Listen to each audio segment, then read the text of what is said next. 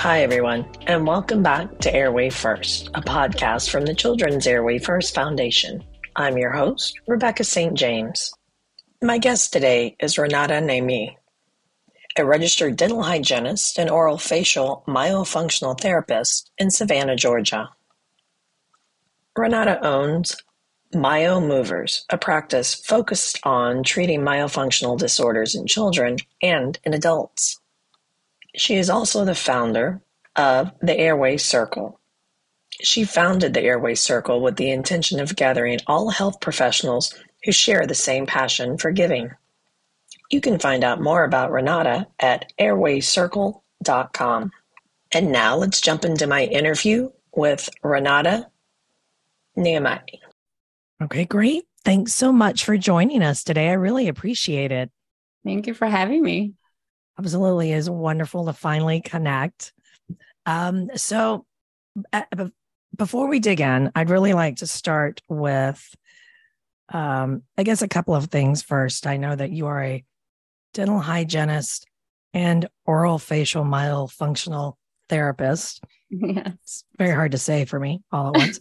um, which gives you an incredibly unique perspective. One, you know, we really thought parents and medical professionals would like to hear. So, one thing that I have heard you say before, uh, I can't remember, I think it was an interview or a podcast, but if you can't breathe well at night, you're just not going to sleep well. Mm-hmm.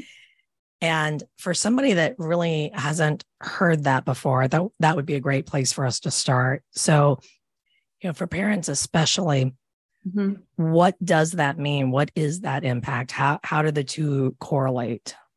Perfectly. So during the day, uh, we go through our parasympathetic and sympathetic system. That means fight or flight or rest and digest. We're always switching between the two depending on what kind of events are going on in our lives, right? So, okay, right. If we're running from a bear, your fight or flight is going to turn on. So heart rate goes up, uh, mm-hmm. blood pressure goes up, so you can run. And it, right after a meal, usually your parasympathetic system turns on, which is rest and digest, where all of those systems in your body are working with those functions that need to be done at that time. So usually you're relaxed, you're calm, your heart rate is low, your blood pressure is low. At nighttime, your parasympathetic is supposed to be on. Mm-hmm. So rest, right? You're resting. So you breathe in through your nose and you breathe out through your nose. Everything's calm. And like that, all of the magic things that are supposed to happen at nighttime can happen. All of these amazing hormone releases. Uh, you going through every single sleep stage. Uh, each one of those stages are very important uh, for overall being and for you to get, you know, for you to getting healing sleep. Mm-hmm. Um, so if you cannot breathe well, your body is under stress. If there's any type of obstruction, if your tongue is falling in the back of your airway, if you uh, cannot breathe through your nose because you're sick and it's stuffed up, your body is going to go into survival mechanism. What is the first thing you have to do in order to survive? Is to take a breath. Mm-hmm. So your sympathetic system turns on because now you're under stress and you have to find a way for you to breathe.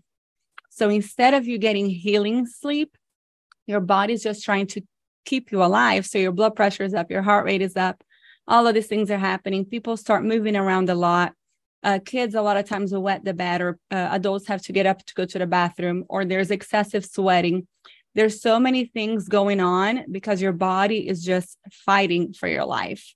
Mm-hmm. Um, so that's the importance of us being able to go into rest and digest and breathe calmly through our nose at nighttime.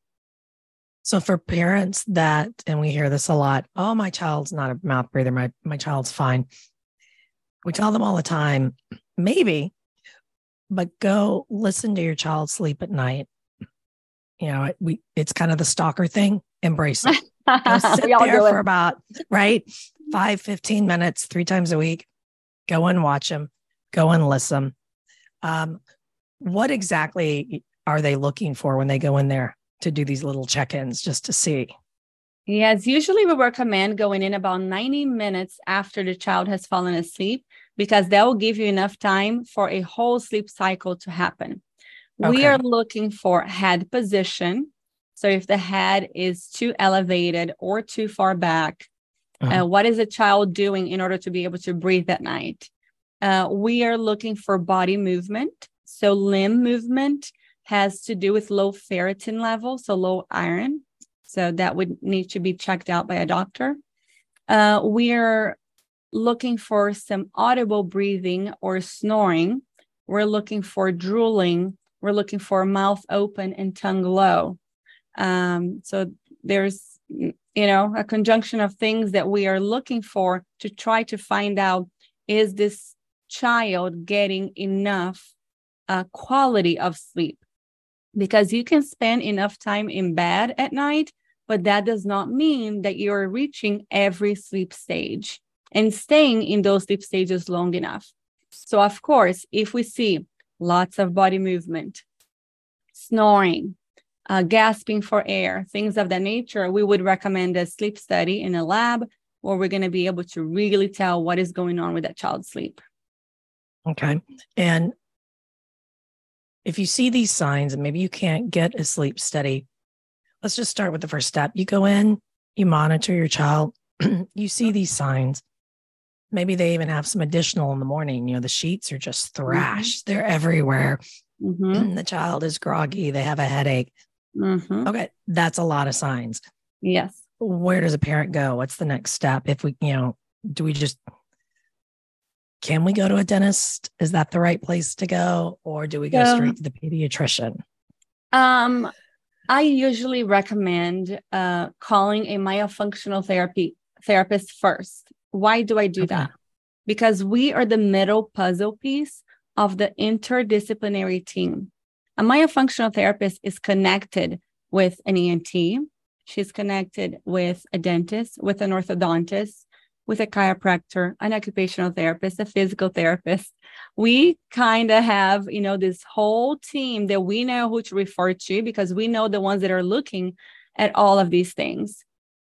Unfortunately, uh, in medical school and in dental school, all this airway stuff is not talked about enough. Tongue ties yeah. are not talked about enough. So all these things that we learn outside, uh, it's not in there. So we got to make sure that we go to the right provider and I will plug in here. If anybody's looking for a provider around you, we have a free global directory on Airway Circle. So if you go to www.airwaycircle.com, um, click on directory and you can search by uh, name, by uh, location. You can search by procedure. If you're looking for somebody for a frenectomy uh, or for a type of expansion, you can literally click the things that you'd like and increase the radius. Uh, and you're going to see anybody who's around you. That's awesome. We'll make sure we put that in the show notes as well. Thank so, you. knowing that it's so important, I mean, we, we always say we don't know what we don't know.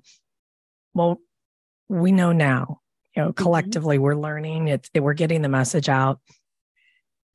So, with this knowledge, I mean, why is it still hygienists aren't taught this. Hygienists aren't given the time, in your opinion, right. to look for these things. Um, one, they're just so overworked and so busy. There are so many patients out there that just need cleanings and need, mm-hmm. you know, regular dental visits. They have to do so much already. I mean, we're learning about oral health, oral hygiene, uh, how to treat periodontal disease. Um, we are already inundated with all these things what we are learning now is that hygienists are in the perfect position to go into this because we are inside the mouth every day. We know what tongues look like. We know which patients are difficult to clean, like little kids that are ticklish. Those are usually kids that don't keep their tongue up.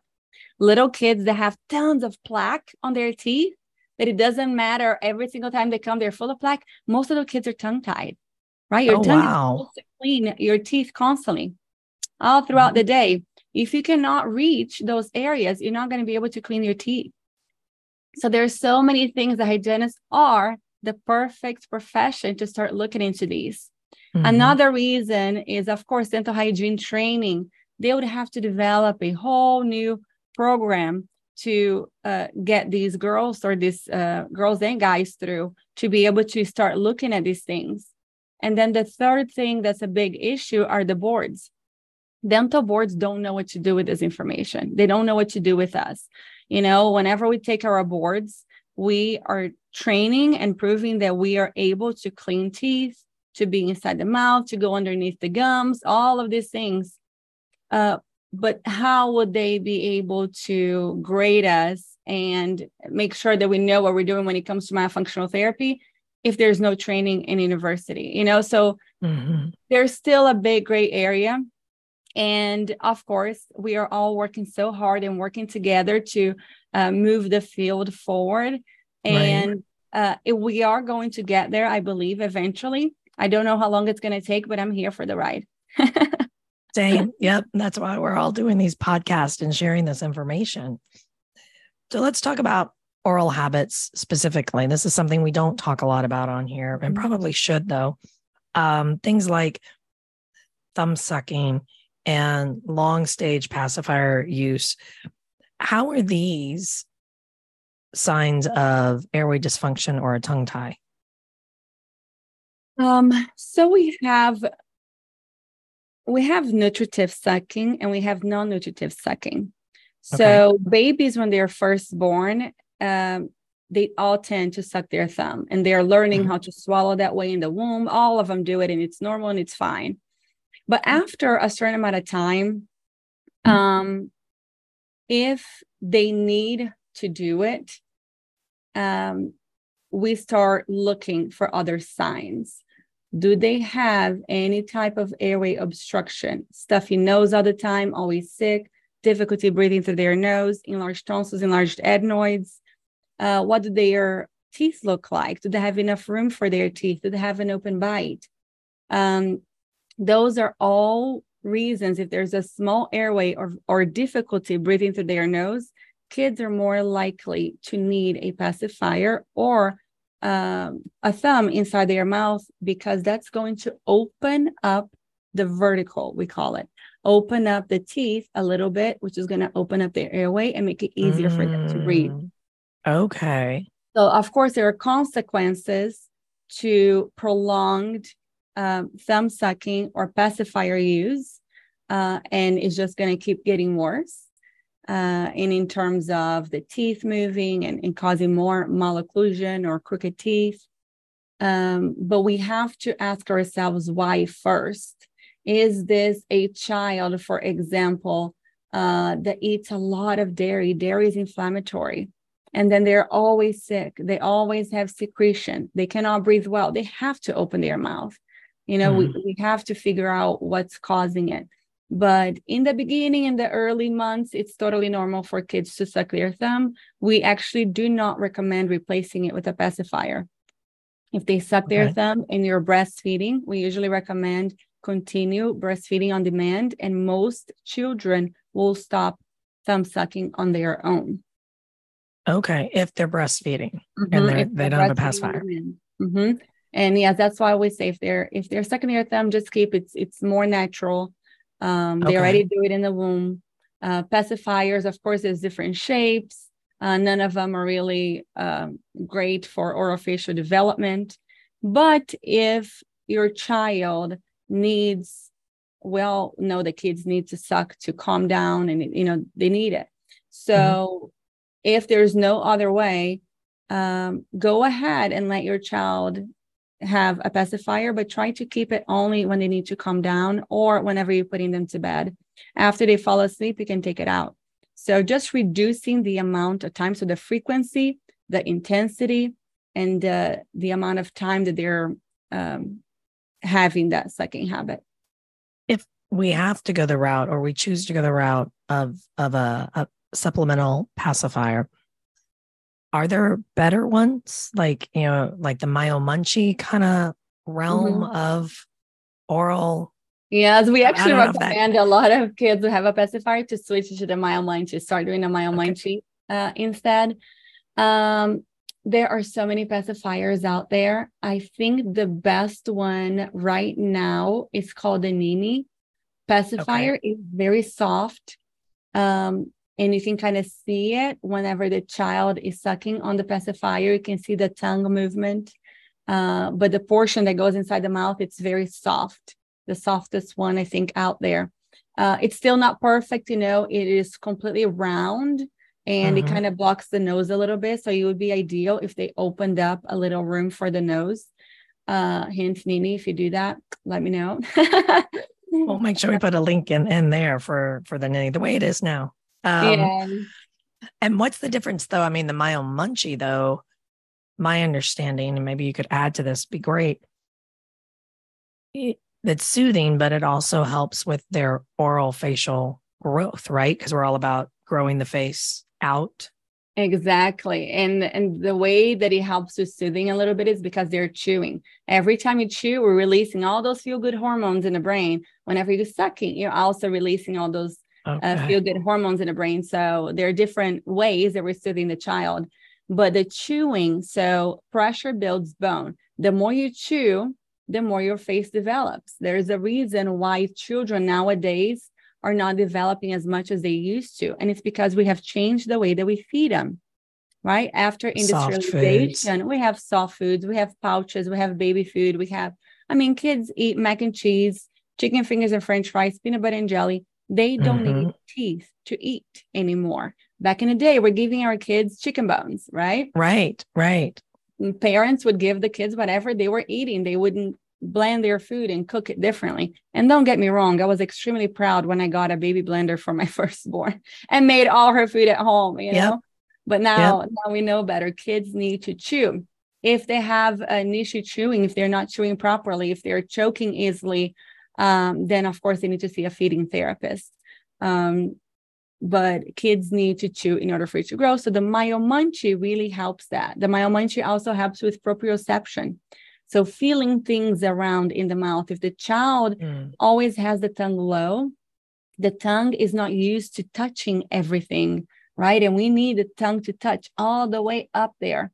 Uh, mm-hmm. So the the Myo usually will help increase that proprioception around the gums and the, the roof of the mouth and the I mean the, the tongue will stay in the roof of the mouth, but uh, it will help with the proprioception and nasal breathing because you cannot have that in your mouth and breathe through your mouth uh, right, and also true. promotes promotes sleep closure. Okay, and but they don't sleep with it. Correct? It's literally it's soothing, it's chewing, and then take it away. Uh, I have not had my patients sleep with it. Uh, some practitioners may recommend that. Uh, and there's also a couple other devices, the MyoBrace and the um, Healthy Start. They, as the the practitioners a lot of times will recommend sleeping with those devices. They're a little bit harder. They are not as soft as the MyoMunchee. Uh, and they're more of these growth guidance appliances. They don't, none of these appliances really expand the patient. They uh, promote the tongue being in the right position, they promote nasal breathing. And with that, we see changes um, with the occlusion. So, growing the face out again is our goal. While right. growing the face out and sideways, we need to grow in all directions, really. Uh, right, but just these, not back. right? Yes, right. that's true. Uh, but these uh, these devices will help you with the nasal breathing and with the chewing and, and the tongue position. They don't they do not act like an expansion device. Like if you go to an orthodontist and they put a device on the roof of your mouth and you have a little key to really mm-hmm. expand mm-hmm. your jaw, it's different. You okay. don't, you know, if somebody's so deficient, they need so much growth. I don't usually recommend going with these devices. These devices are usually for younger children, um, you know, that you cannot find an orthodontist around you to treat the child yet. Uh, but it's correcting habits with myofunctional therapy. Very important to do myofunctional therapy with any of them. Yep, which is huge. So,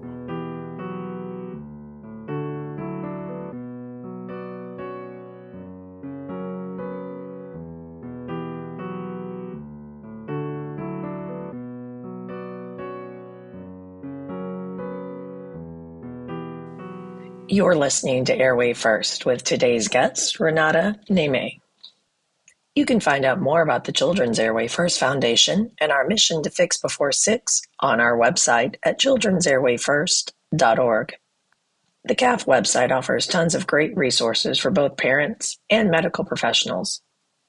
In our Parents Portal and Clinicians Corner, you can find educational and informational content, including videos, blogs, our recommended reading list, comprehensive medical research, podcast events, parent support, and educational opportunities.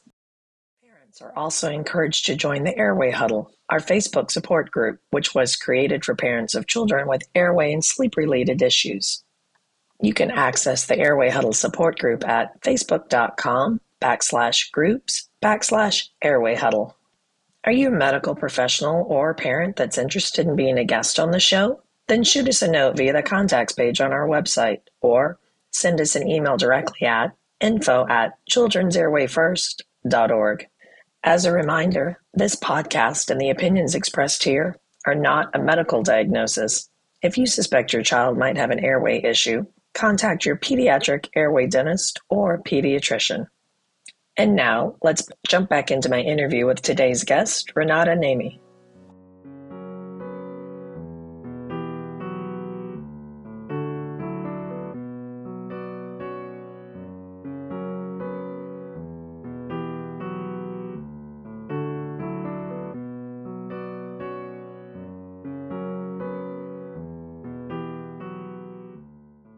One of the things, as I understand it, is an open bite is a sign of an airway issue. Mm-hmm. So, if you have a child presenting that way, what are some things you would do when working with them to help start the process of correcting this?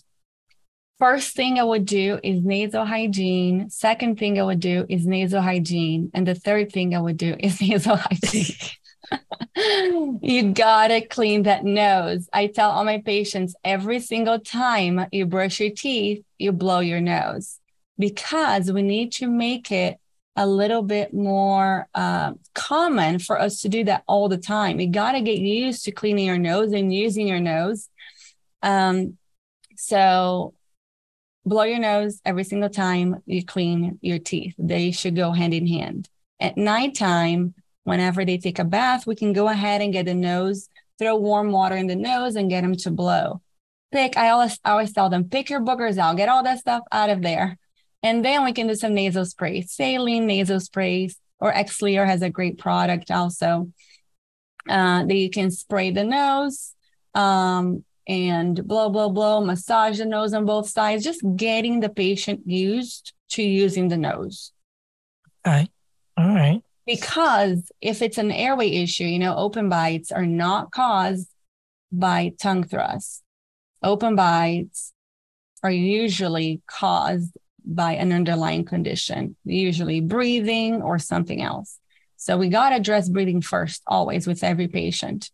Um, uh, ENT appointment would be great to make sure they don't have anything enlarged. They scope the nose, put a little camera inside the nose so they can see the mm-hmm. adenoids. If you're a parent listening, always ask for the degree or the percentage of obstruction.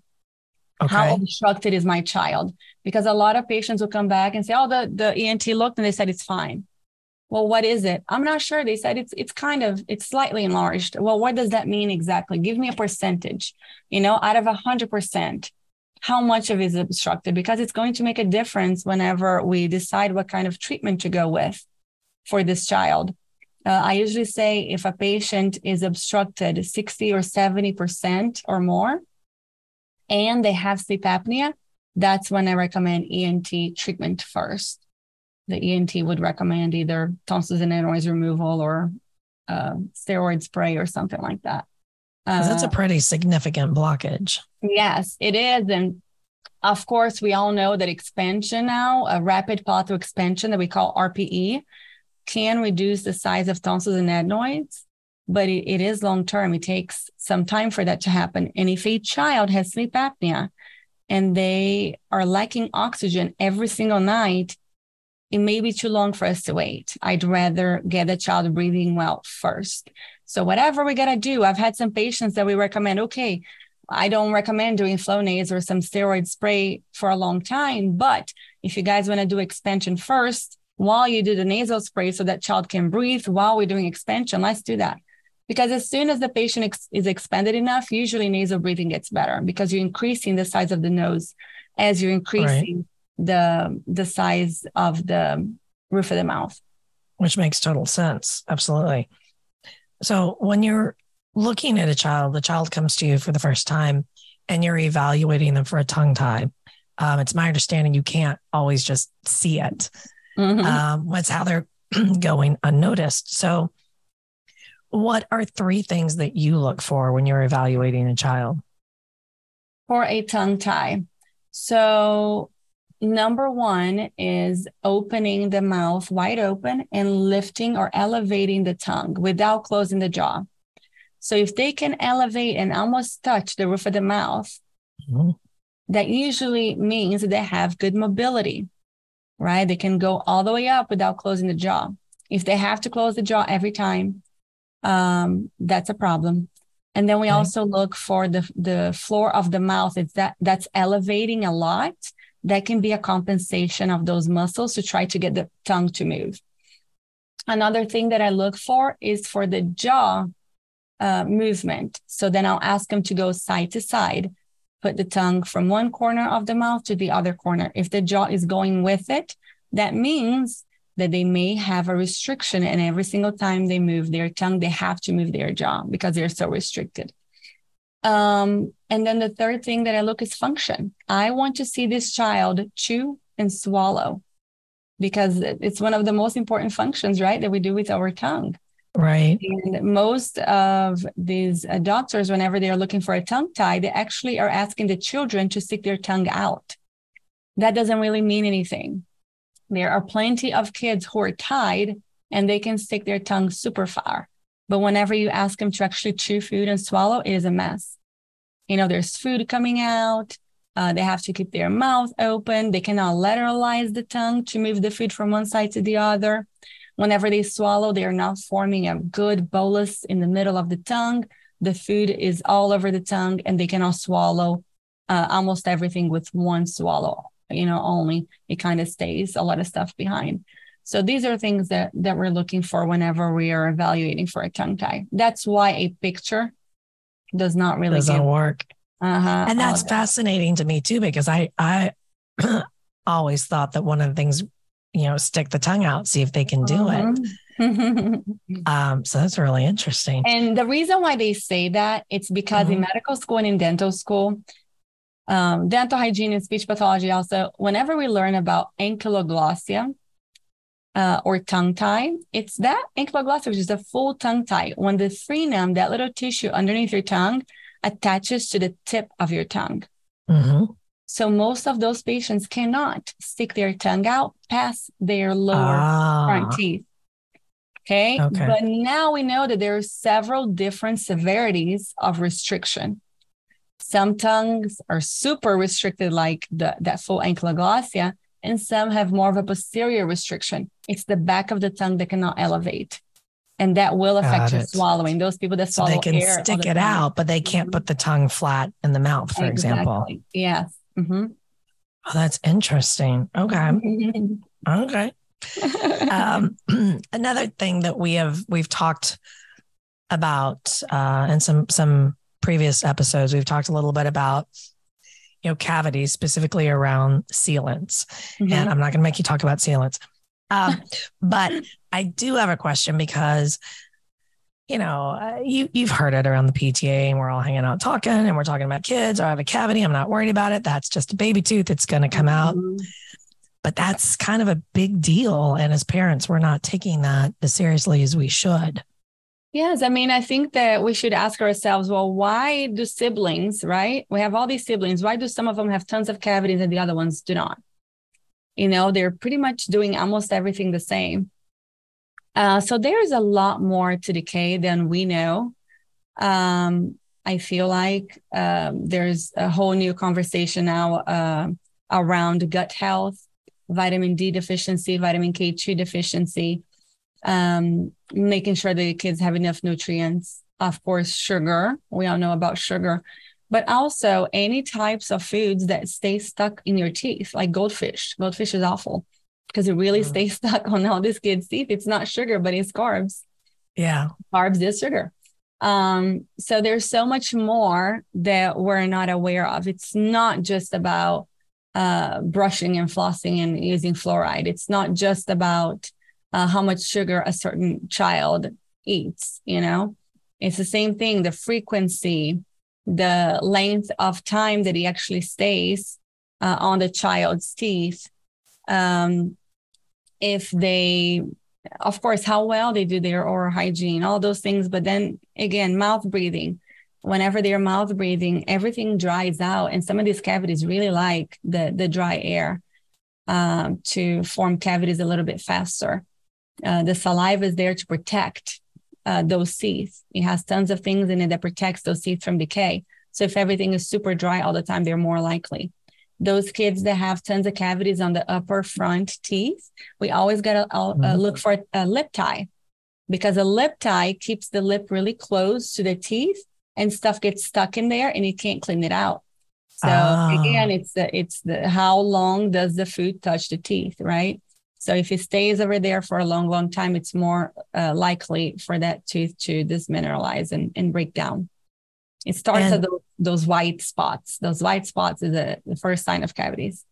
And the the not only does it have those issues that you have to be concerned with, but there could be long term health implications, correct? I mean, even though they're baby teeth, this could set up a child for some bigger issues down the road.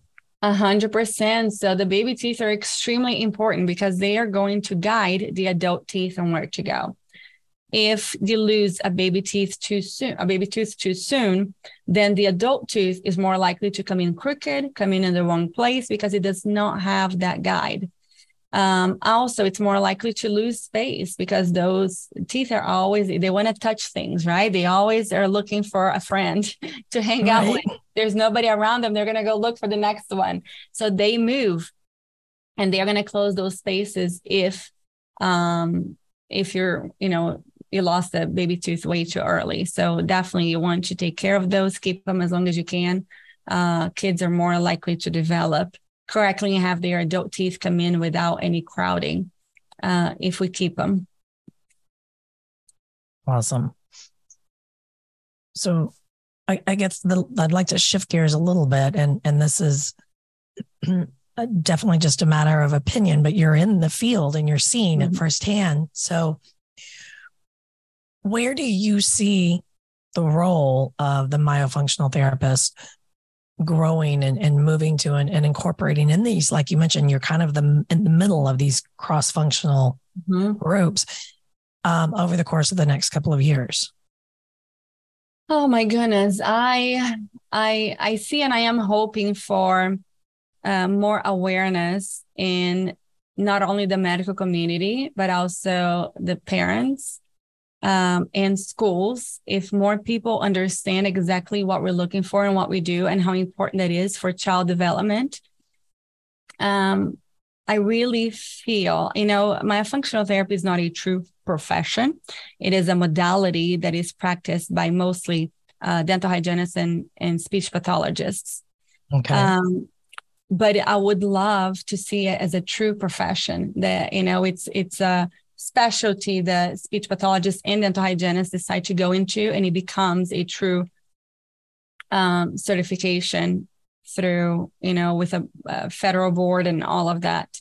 Uh, because it, it is just that important. I mean, we're all doing these things all the time. We're all breathing, we're all chewing, we're all swallowing. Right. We all need the oral orofacial functions in order to grow and develop and, and be well. Um, so I, am just really hoping that um, more awareness comes out and more professionals start collaborating with us and more parents are seeking uh, the help of a myofunctional therapist. And I think that last one is huge. And, and granted, I'm a little biased as a parent, but I really wish I had known Right. Again, you don't know what you don't know, but mm-hmm. I wish I had known about myofunctional therapy when my children were younger because I'm doing research now and I'm speaking with professionals such as yourself and just the impacts it could have mm-hmm. on a child's health span. It's astounding to me. Mm-hmm. Absolutely mm-hmm. astounding. My dream would be to, for every dentist, every orthodontist, every pediatrician and every ENT to have their myofunctional therapist. They don't have to work in the office, but have the person who they work with. Because these patients are going to go back and forth. You can't. And the reason I always say the reason why myofunctional therapy works so well It's mm-hmm. because we're never just doing myofunctional therapy. We're sending these patients to the ENT. We're sending these patients to orthodontics. They are doing, you know, other um, treatment modalities, and that's why it works. We are treating the whole body. We're looking at the whole picture. We're looking at the whole patient. We're not just treating the orofacial muscles. Mm-hmm. That's how special the the myofunctional therapy uh, therapist is because we're constantly learning. We are part of study clubs. We have weekly webinars on Airway Circle uh, that we usually get about 70 people live every single week, and they're all there to learn more. So we're always, you know, we got to find out how can we uh, help these patients better. So we need to learn from other professionals. That's what Airway Circle is. I want to learn what an IBCLC, which is a lactation consultant, what are they looking at? Uh, what is an occupational therapist looking for? You know, can a child crawl with both knees? Both of my kids only crawled with one knee. I thought was the cutest thing. Well, it's a problem. But until I learned that from an occupational therapist, I didn't know. How would you know? That that's yep. the problem. How would you know? So that's the importance of the myofunctional therapist. They have the knowledge they have a little bit of knowledge of every single specialty so they know when to refer. And if fantastic. you go to an ENT, they're not necessarily going to refer back to Myo.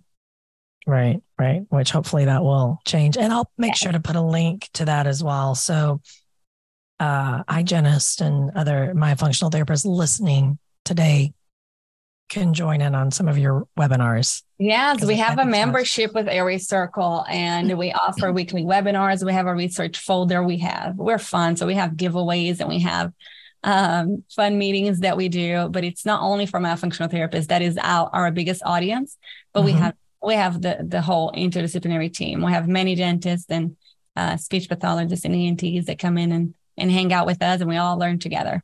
As it should be. Right. And, I, and I know, you know, I'll give him a plug. Dr. Bill Harrell is uh, one of your biggest advocates. He absolutely adores your work and what you guys are doing, and is a huge, huge advocate for you guys. Oh, you go both goes both ways. We love it. Yeah. Um, so at the end of every episode, I like to hand the floor back to our guests because you are the experts. You're the ones everyone's here to hear. So, what final thought or message would you like to leave for our parents or other uh, professionals? For parents, if you're learning this information now, breathe. It is okay. Your child is going to be okay. You're finding this out at the right time. A lot of us feel so guilty whenever we find this information. Mm-hmm. Oh my goodness, my child is already a certain age and I've missed all these things. Right. It is okay. You are always, every single day as a parent, you're doing the best you can with the information that you have. Well, now you have good, you know, newer information. Let's just mm-hmm. do the best we can with the new information. Take one step at a time. The myofunctional therapist, your myofunctional therapist is going to hold your hand and guide you through the steps. Um, for professionals, keep sharing, keep collaborating, keep reaching out to other colleagues and invite them, invite them to come join us uh, because we need more. There's just not enough. There are not enough professionals out there to screen these patients and to help treat these patients. So if you can call one of your colleagues, somebody that you went to school with, you know, and ask them if they've heard of this, share a podcast episode, share a, a YouTube video or Instagram video that you've seen, uh, and invite them to join in one of the lectures. Um, we gotta we gotta all help each other out so we can help more patients. Uh, well said. I could not have said that better. That was fantastic. Thank you so much for being on today and and uh, sharing all this amazing information. I really appreciate it. Oh, thank you so much for having me. This has been a pleasure. Thank you. Thanks again to today's guest, Renata Nehme, for sharing her medical insight, and to each of you for listening to today's episode. If you're new to our podcast, please don't forget to subscribe. And if you enjoyed today's episode, leave us a review or comment telling us about what you enjoyed most. You can stay connected with the Children's Airway First Foundation by following us on Instagram, Facebook, Twitter, LinkedIn, and YouTube. Parents can also join us via our Facebook parent support group, the Airway Huddle, at facebook.com backslash groups backslash airway huddle. You can also find tons of great content for parents and medical professionals alike via the Parents Portal and our Clinicians Corner on the CAF website. If you'd like to be a guest or have an idea for an upcoming episode, shoot us a note via the contacts page on our website or send us an email directly at info at children'sairwayfirst.org. And finally, thanks to all the parents and medical professionals out there that are working to help make the lives of kids around the globe just a little bit better. Take care, stay safe, and happy breeding, everyone.